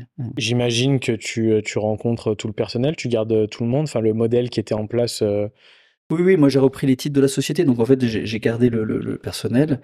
Et euh, c'est vrai que le 31 juillet c'est amusant parce qu'on bah, le matin on est rendez-vous dans le cabinet d'avocat, moquette épaisse, euh, tout le monde en costard cravate, machin. on, fait, la signature et puis bah je rentre chez moi, je me remets en jean, t-shirt et puis euh, j'arrive à la concession. J'arrive à la concession et à midi je déjeunais avec les vendeurs, les mécanos et tout le monde quoi. Bon, J'imagine qu'un souvenir de, de grande satisfaction à ce moment-là. Bah oui, oui, de satisfaction et de peur. Enfin, c'est c'est ouais, c'est tout. Bon, c'est parce que maintenant il faut y aller quoi. Ouais. Maintenant, faut, maintenant faut y aller. Puis euh, c'est c'est euh, c'est fini. Faut, euh, puis c'est fini les chiffres fini, maintenant. Euh... voilà, fini les chiffres, fini la stratégie. Maintenant, euh, il faut, faut y aller dedans. Et, et, puis il faut convaincre, faut convaincre chacun. tous les, les salariés vous, vous regardent en disant bah, voilà, c'est qui ce nouveau. Ils ont un attachement avec le précédent, euh, il faut qu'ils refassent le, le, relation avec le nouveau. Donc, euh, il y en a qui, qui vous accueillent avec envie, d'autres avec peur. Hein, et aussi, eux, ils ont, ils ont leur. Euh, euh c'est c'est ouais, c'est logique, c'est normal, c'est un changement. changement, changement hein, ça... c'est une forme de traumatisme aussi pour pour chacun. Donc, ouais. toi, c'était clair de toute façon pour toi que tu reprenais tout le monde dans le dans la société. Enfin voilà, c'est parce que bon déjà c'est différent quand. Euh, oui oui oui. C'est pour, bah, eux, euh, c'est surtout pour eux quand. Euh, voilà, la société marchait bien, hein, les, résultats étaient bons, donc il n'y avait pas de raison de, de tout casser. Et moi en plus de par mon ma mode de fonctionnement et mon passé, je suis je tendance à, rajouter, à faire les choses étape par étape et, et pas je suis pas, je suis pas un manager qui, euh, qui casse tout tout de suite. Ouais, ouais qui tape du poing sur la table, qui arrive, qui veut tout changer. Après, voilà, je, sais être, voilà, mais, euh, ta première année, du coup, à la concession, euh, beaucoup de, Beaucoup de nouvelles choses, d'apprentissage, de ça, ça, ressemble à ce que tu. Euh, oui, alors finalement, moi la, la surprise, c'est que finalement, euh, je me rends compte que j'avais pas si mal travaillé mon projet, c'est dire que j'ai pas de surprise en fait. Okay. Euh, ma surprise, c'est que j'en ai pas. En fait, c'est que c'est que finalement, bon bah voilà, c'est l'entrepreneuriat, hein, donc tout c'est pas tout n'est pas écrit d'avance et tout se passe pas exactement comme prévu. Mais globalement, les difficultés, je, je, je les connaissais, les atouts, je les avais bien identifiés. Euh, il y, a, des personnes dans la concession sur qui j'ai pu m'appuyer assez rapidement. Euh, et donc ça s'est fait de façon très naturelle. Euh, et ouais, il n'y a, pas eu de doute. Et très très vite, je me suis dit mais mais pourquoi j'ai pas fait ça plus tôt? Est-ce que t'es, Triomphe pour moi fait partie de, ces marques qui ont une communauté forte? Mm. Euh, on sait que Triumph euh, sort des motos, on sait qu'il y a une partie customisation importante comme chez Harley Davidson, comme certaines marques ont, euh, qui fait que voilà, il y a les motos de concession, il y a le catalogue Triumph, et puis il y a aussi une partie custom de certains clients qui qui aiment voilà modifier les motos. Donc ça fait tout un, un, panel de clientèle un petit peu différent. Toi, t'arrives, t'es, t'es, t'as, t'as, je pense, des clients fidèles et, euh, et très anciens de la concession. Tu es bien accepté, tu, tu fais quelque chose avec la clientèle, tu contactes bah les gens, tu, ça, quand ils viennent, euh, tu prends le temps d'aller voir les gens. Tu, euh Bah voilà, j'ai, j'ai pris le temps d'aller voir les gens. Il y a euh, Rémi à la concession qui assez vite et dès qu'il y avait un client un peu euh, important à la concession, il, il, venait me voir en disant euh, c'est monsieur machin, il a telle moto, c'est sa troisième moto, etc. Enfin voilà, il, me faisait un petit un petit briefing. Et puis même avec l'équipe, on savait qui avait rendez-vous, on sait qui a rendez-vous avec l'atelier, donc euh, même le soir, on se disait bon demain, hum, demain il y a telle personne, demain, il y a telle personne, donc je m'arrangeais pour être dans les parages quand la personne arrivait. Donc après, je, il y a des clients qui qui venaient voir à la concession pour dire bah, c'est qui ce nouveau. C'est qui le nouveau? ah, J'imagine. Donc euh, et puis j'ai organisé euh, deux mois après avoir repris, j'ai organisé un, un, apéro, enfin un, un, déjeuner. On a fait euh, devant la concession. J'ai fait un petit discours pour expliquer mon projet, mon projet avec les clients, disons que je ben, voilà, je voulais créer cette communauté de clients, donc que j'étais là pour eux et que on, on allait faire ben, plein de choses, des road trips, des journées pistes, des journées quand on allait on allait pratiquer la moto et que moi mon projet c'était voilà c'était la passion, c'était le voyage, la liberté en moto et que et que ben moi mon mon idée, c'était de, de se revoir euh, à ces occasions-là. Voilà, donc c'est le projet que je l'aurais vendu, euh, vendu et puis que j'ai fait euh, petit à petit. Et puis chaque année, j'essaie d'en rajouter, d'en rajouter un peu plus. Tu, on n'a pas parlé du côté très rapidement aussi du côté triomphe. Ça se passe bien? Le ta, candidature du coup. Oui, ma candidature s'est très bien passée. Bah, le feeling a tout de suite été très bon. Euh, ils m'ont, euh, ils m'ont demandé de faire un plan marketing de, de ce que j'allais faire dans la concession. Euh, je leur livre le plan de marketing. Ils m'ont dit, mais on n'a jamais vu quelque chose d'aussi structuré. l'ingénieur. C'est l'ingénieur qui, qui parle. Euh, donc, mais structuré, mais avec passion. Hein, voilà, faut, faut pas, faut pas l'oublier. Donc, donc oui, la relation a tout de suite été très, très fluide. voilà, ils ont dit, bien aidé sur pas mal de choses euh, pratiques. Euh, moi, il y avait un volet, euh, le volet réseaux sociaux, je connaissais pas du tout quoi. gérer Facebook, Instagram, etc. moi, je rentrais dans un domaine où voilà, j'étais pas dans mon. Ouais, c'était pas de la génération. non, non, je, je, regardais un peu Facebook comme tout le monde. Instagram, je suis un peu vieux pour, mais mmh. maintenant je m'y mets. Ah, c'est des canaux importants aujourd'hui. Hein. Mais c'est des canaux importants et c'est stratégique dans la communication, euh, dans la communication euh, qu'on peut avoir. Euh, mais voilà, ils m'ont pas mal aidé euh, sur ces sujets-là et et bon la la relation a toujours été bonne. Et d'autant plus que comme moi je connais bien leurs contraintes parce que moi j'ai été de l'autre côté. c'est vrai que bon bah on, vu d'un concessionnaire ou vu d'un constructeur, on n'a pas toujours les mêmes problématiques. Mmh. Et euh, Oui, bah, des oui, fois, quand on comprend pas l'environnement de l'autre, on se dit mais pourquoi il me demande ça Il veut me la faire à l'envers. euh. Et des fois, euh, voilà, on est dans des relations un peu de négociation entre le, le concessionnaire et, le, et, et la marque.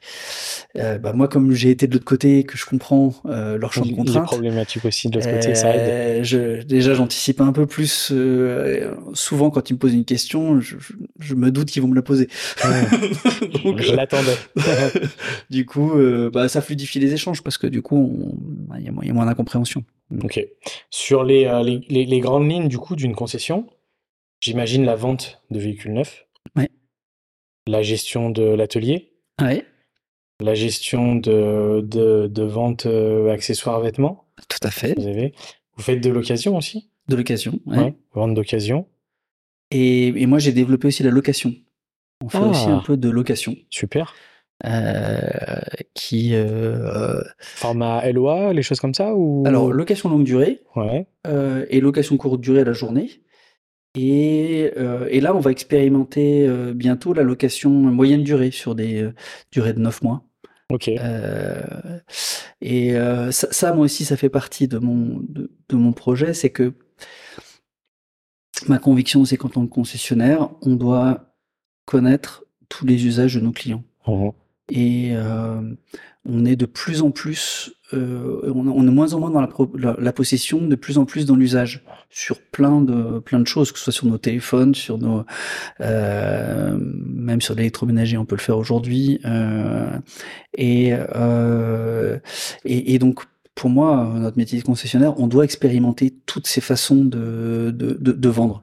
Hein, soit, soit de la vente, soit de la location, que soit de longue, longue durée, courte durée, moyenne durée. C'est tous les usages. Je ne sais pas dire dans 15 ans comment seront utilisées les motos. Est-ce que les, les gens l'achèteront toujours? Euh, Je sais pas. Est-ce qu'ils pas- seront c'est complètement pas en hein. location? C'est pas bête ce que tu dis aujourd'hui, le, le- le- la location ou, euh, ou, l'aide à l'achat, peu importe euh, comment on le voit, c'est quelque chose. J'écoutais un, un podcast l'autre jour qui, qui est en train de se développer dans l'immobilier aussi. Oui. Donc, euh, donc euh, même système que, que le LOA en fait pour des gens qui euh, à un moment voudraient acheter, euh, voilà, et euh, ils vont se servir d'un organisme. et Oui. puis, euh, bon, le but est d'acheter à la fin, mais dans tous les cas, ouais, la, la location, je pense que ça fait partie aujourd'hui de, du monde dans lequel on vit sur plein de degrés différents et sur plein de domaines différents, mais, mais ouais, c'est c'est pas bête. Ouais, Donc ma conviction, c'est que je ne sais pas comment ils l'achèteront, mais il faut que je sache faire tout. Mmh, mmh. Et puis on verra euh, Mhm. ce, qui, ce qui restera. C'est ça. Euh, et euh, par contre, ma conviction, c'est que pour la moto, ils auront toujours besoin de, de- de- d'un contact de proximité. Parce que quand on a un problème sur sa moto, on veut, qu'un spécialiste puisse la, puisse la, puisse la voir. Euh, tout le monde n'est pas bricoleur. Euh, on a besoin de conseils. euh, et puis on a besoin de conseils sur comment pratiquer la moto. Et moi, je le vois avec les, les- avec les clients, toutes les, tout ce qu'on organise en termes de, de sorties moto. Des clients qui me disent, oui, mais j'ai pas beaucoup l'occasion de rouler, donc je, je, je viens, c'est super vos sorties parce que ça me donne l'occasion de, de rencontrer d'autres gens. Et puis il y a des amitiés qui se louent, qui se lient. Euh, voilà. Ça, c'était, ça faisait partie aussi de ton projet, Oui. de développer le côté euh, communautaire, on va dire, d'une concession, Ouais. et du, du lien. En plus, toi, du coup, tu es présent, d'après ce que je comprends. Ah ben moi, je suis donc, très présent. euh, donc, euh, ouais, donc les gens sont en direct aussi avec toi. Ça, je pense qu'ils doivent beaucoup aimer. Oui, oui, bah, ils apprécient parce que du coup, euh, bah, ils voient que, proximité ils qui, voient que bah, du coup, ça, ça rend crédible ce que je dis, hmm, puisque du coup, je le fais. c'est pas faux. C'est pas faux. Euh, aujourd'hui, après 4 ans, ton, ton bilan sur ces 4 années, euh, d'un point de vue euh, personnel et euh, émotionnel, j'ai l'impression que tu es très heureux, donc je pense que je connais Mm. un peu la réponse. Oui, bah, génial. Moi, je suis super content parce que je fais un métier qui me passionne. Je trouve que ma femme a trouvé aussi bien sa place. Elle a trouvé un, c'est important. voilà. mes, mes filles aussi sont, sont ravies. Moi, je suis aussi plus proche de ma famille. Donc, moi, à titre personnel, il y a, il y a tout qui, enfin, tout, tout qui va mieux, en fait. hein. Donc, euh, euh, et, euh, et, et j'adore ce métier. Et d'un point de vue plus professionnel, comment se porte aujourd'hui le, le, le marché de la moto triomphe et le, le marché concession? Est-ce que ça va? Est-ce que c'est difficile? On sait que c'est une période un peu compliquée. Ouais, la période est un petit peu compliquée. Là, on a eu deux années euphoriques à la sortie du Covid. Euh, mais vraiment irrationnel, hein. c'est-à-dire qu'on a eu une demande qui était très supérieure à l'offre, euh, des difficultés à produire, on a été en manque de motos pendant pendant plus de deux ans. Là maintenant cette période est passée, euh, les, les, usines produisent et la demande se tasse un petit peu. Donc ça reste le marché reste dynamique hein. Ouais, ça donc les chiffres restent bons, il y a pas de mais euh, on sent que ça part pas euh, tout, tout, seul, euh, on est plus dans une animation commerciale, on relance plus nos clients, il faut plus aller les, les chercher, ils hésitent entre plusieurs modèles et ils ont plus la main, un peu plus la main dans la négociation qu'il y a, qu'il y a un an. Donc la, la clientèle de, de Triomphe, est-ce que c'est une clientèle qui est très fidèle à la marque ou est-ce qu'aujourd'hui, vous avez aussi beaucoup de, de nouveaux clients de, que vous voyez arriver qui pouvaient être euh, soit jeunes conducteurs ou qui peuvent être sur des gens qui ont roulé sur, sur, sur d'autres marques pendant des années et qui à un moment euh, font le, le, pas de Triomphe. Est-ce que Triomphe, j'ai plusieurs questions, est-ce que Triomphe est aussi une marque euh, jeune? Est-ce que tu as beaucoup de, de, de, de A2 ou éventuellement de, de jeunes qui, euh, qui achètent des modèles Triomphe Oui, alors déjà sur la question fidèle, oui, on a une clientèle qui, a, qui est qui est assez fidèle, qui renouvelle, qui, qui renouvelle beaucoup. Euh, après, on a, on a notamment la Trident qui est arrivée avec un, un prix à, à 8000 euros euh, et donc du coup qui a rendu la marque accessible à plus de monde. Donc là, on a ça, je pense que c'est, j'en parlais l'autre jour donc sur une marque concurrente, euh, mais bon, qui est un autre milieu qui est Harley Davidson et, euh, et qui n'ont pas de moto d'entrée de gamme. Et pour moi, c'est une erreur. Enfin, qui ouais. ont enlevé une moto qui était un oui, peu plus d'entrée de gamme. De gamme ouais. et, et, ça, c'est une grosse erreur. Et ça, je pense que dans ces prix-là, une moto, c'est. Donc euh, voilà, donc la, la, la, la Trident a, a, ouvert beaucoup de nouveaux entrants. Et donc là, on mmh. a fait beaucoup de conquêtes. De conquêtes. Donc, euh, bah, je trouve que c'est très bien. Et euh, aujourd'hui, la, la, la, marque, elle a un positionnement qui est super clair euh, à un niveau premium. Donc, et elle, a, elle réussit à garder son niveau premium sur des motos moins chères. Euh, et c'est vrai que quand on a sorti la Trident, moi j'étais aussi une petite inquiétude avant de, avant, avant de la voir. Sur la qualité euh, Bah oui, parce que je dis à ce prix-là, est-ce qu'ils vont réussir à garder euh, la qualité produit, etc. Et le jour où je l'ai vu euh, quelques mois avant la commercialisation, j'ai dit c'est bon, c'est bon, mmh. ah, c'est bon, ils ont, c'est bon. Ils, ça va marcher. Ça va marcher. Mmh. C'est sûr que voilà, toutes les tous les fondamentaux de la marque euh, sont dedans. Okay. Et, euh, et donc c'est c'est c'est assez fort parce qu'ils surtout sur des motos à 25 000 comme des motos à 8 000, ils arrivent à garder euh, des fondamentaux qui rendent la marque euh, la marque reconnaissable sur les produits. Et, euh, et, on peut porter euh, voilà toute l'attention d'un client d'une Trident euh, comme d'un Tiger 1200 euh, voilà on, on a euh, pas les mêmes prestations bien sûr entre les motos mais mmh. on, on, a les mêmes fondamentaux de de, de qualité produit et de, et de, finition. Ok super je voudrais qu'on ça fait ça fait une heure et quart qu'on papote je vois pas le temps passer. Tu me l'avais dit avant. Mais... Dit, hein. donc ça fait déjà une heure et quart, donc euh, on va on va on va commencer à entamer un peu un peu la fin de cet épisode, même si euh, peut-être qu'on en refera un deuxième parce que j'ai plein d'autres questions. on en fera peut-être un autre plus tard. Mais euh, alors déjà première chose, euh, c'est affiché. Je pense que sur le, la caméra qu'il y a sur toi, on le verra. C'est affiché juste derrière toi en, en, en immense. vous êtes du coup Triomphe et partenaire du principal, on va dire, de, de la DGR, donc euh, qui s'est passé il y a peu de temps. Du coup, on s'était on s'était rencontrés euh, rapidement. Euh, pour toi, c'est le genre d'événements euh, qui sont qui sont importants à, et, et, marquants et à et à garder dans la concession et à avoir. Comment vous l'avez vécu ce, ce, cet événement? Oui, oui, moi c'est un c'est un événement important. Puis je trouve qu'il véhicule bien les valeurs de la marque. C'est-à-dire que voilà, on est, euh, on se déguise un petit peu pour l'événement, mais euh, de façon classe et sobre, euh, pas de façon ostentatoire. Mmh. Et, et, puis c'est pour une belle, c'est pour une belle cause, pour la recherche pour le cancer, enfin contre le cancer, et, et, et, des maladies mentales aussi. Donc voilà, c'est une, une, belle cause. Du coup, voilà, on s'y associe. Euh, donc là, on s'est euh, on s'est associé avec Ergocult et à, et à Royal Sœur pour le pour l'organisation de cette euh, de cette édition 2023. et voilà, c'est des c'est des, des contacts humains sympas. on s'entend bien, on s'entend bien. il y avait beaucoup de triomphes. Et il y a beaucoup de triomphes.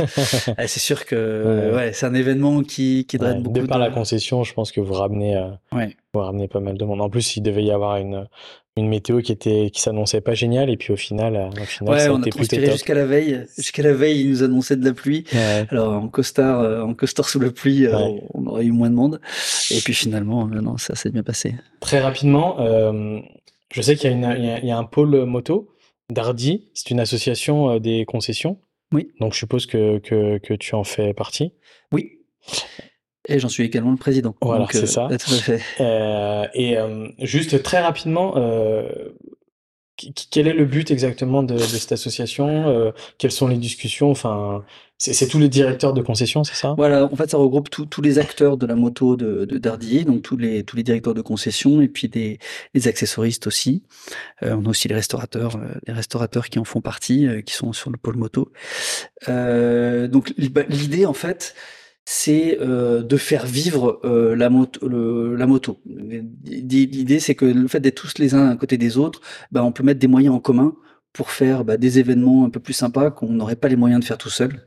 Euh, en se mettant ensemble, bah, on fait un truc qui a, un peu plus d'ampleur.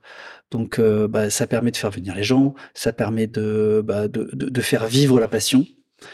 D'un point de vue entrepreneur, ça peut faire, permet de faire grandir le marché puisque plus de gens y sont.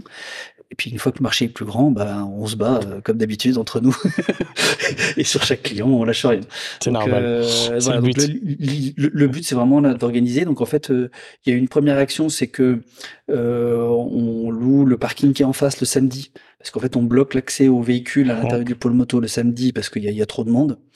et puis les voitures, les motos, les... en fait, on bloque l'accès aux voitures. Hein, les motos peuvent venir, mais du coup, on a le parking. donc, il faut on gère ça dans l'association. Et puis, bah, moi, j'ai mis en place là depuis euh, deux ans. On a on a fêté les 20 ans du pôle moto. Hein, c'était une c'était unique. Hein, c'était un des premiers pôles moto de France euh, quand c'est sorti euh, au début des années 2000. Donc, on a fêté. On, on a s'est dit bah voilà les, les, 20 ans. Si je dis pas de bêtises, qui avait été monté par Maurice, l'ancien patron de des Harley Davidson? Non, oui, alors Maurice Richaud l'a, dirigé l'association du pôle moto. Mais il y avait, euh, c'était euh, le, le, le Yamaha, le, c'est ça. En fait, le, le, tout premier c'était Suzuki. Qui, ah était, euh, qui était qui était à l'entrée. Après les les autres japonais sont venus assez rapidement, donc ça a été le premier pôle moto, c'était un pôle de moto japonaise. Ouais, au début des années 2000, il y avait Yamaha, Honda, Kawasaki et, et Suzuki. Et après, les autres marques sont venues progressivement. Euh, D'ailleurs, toutes les euh, tous les lots où sont installés les, autres marques étaient pas vraiment faits pour la moto euh, à l'origine, à part le, bâtiment BMW qui a été fabriqué à l'époque et pris sur le parking. Euh, voilà, ça, ça s'est fait un peu euh, progressivement.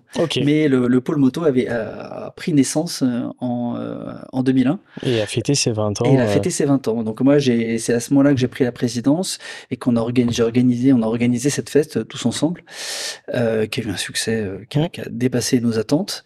Et bah, du coup, on l'a transformé en festival du pôle moto qui, qui a eu lieu bah, en 2022.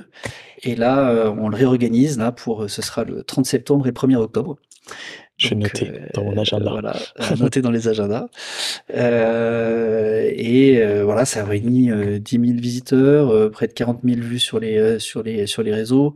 C'est donc c'est c'est un gros événement. que c'est un gros événement et on sent qu'il y a de la il y a de la passion et de l'envie quoi. Ouais, ouais, non mais ça c'est sûr que le le pôle ici a toujours les même les week-ends, on va dire dans la période estivale printemps, euh, été, les samedis, euh, je pense que vous faites bien de, de bloquer et de louer euh, le parking en face parce que il y a certains jours où on vient le samedi, c'est plein quoi. Ouais, c'est plein. Ouais. Rigolo.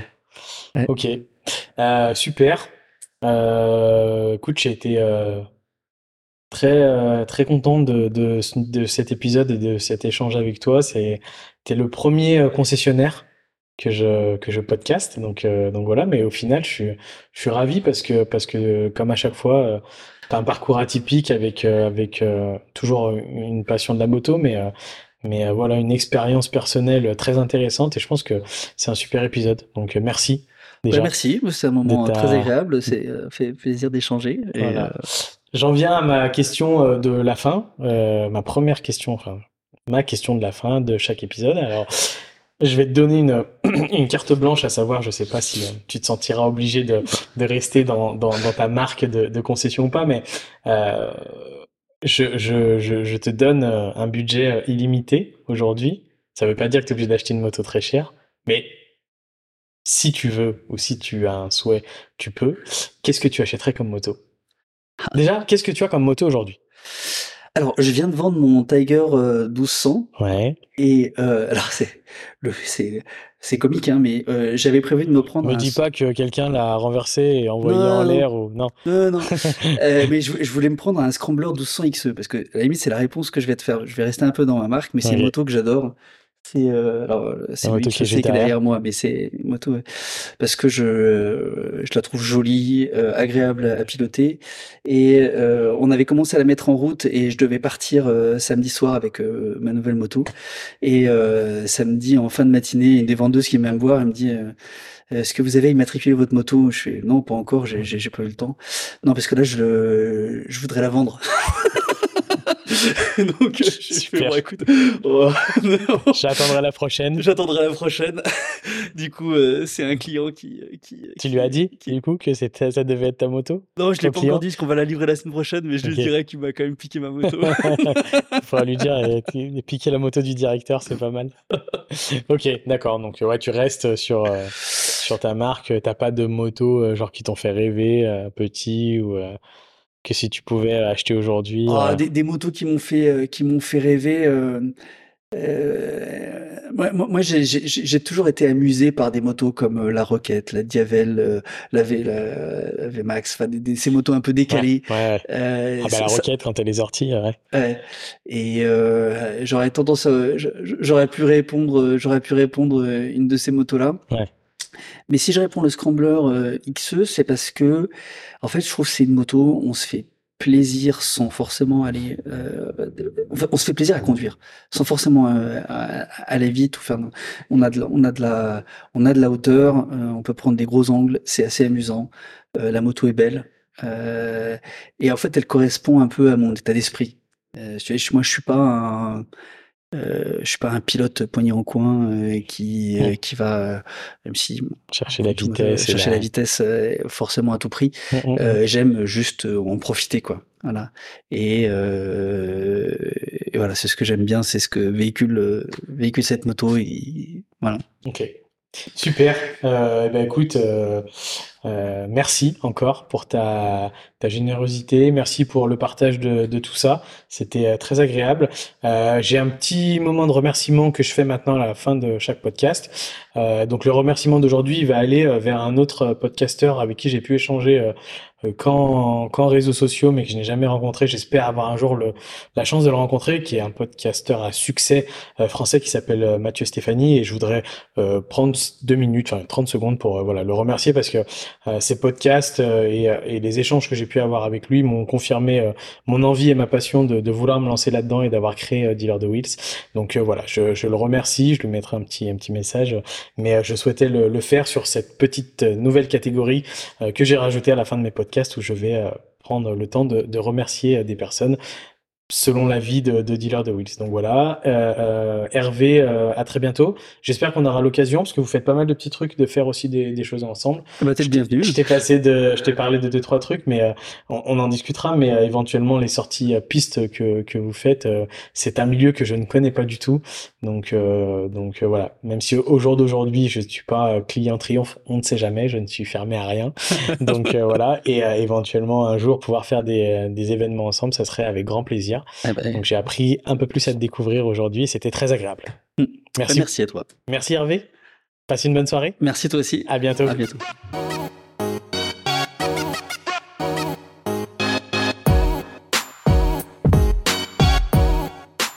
Et voilà, un nouvel épisode de Dear the Wheels qui se termine. Je vous remercie sincèrement pour votre écoute et j'espère que ce numéro vous a plu. Je vous demande quelques secondes pour noter sur votre plateforme d'écoute le podcast. Cela va me permettre de remonter dans le classement et de gagner en visibilité.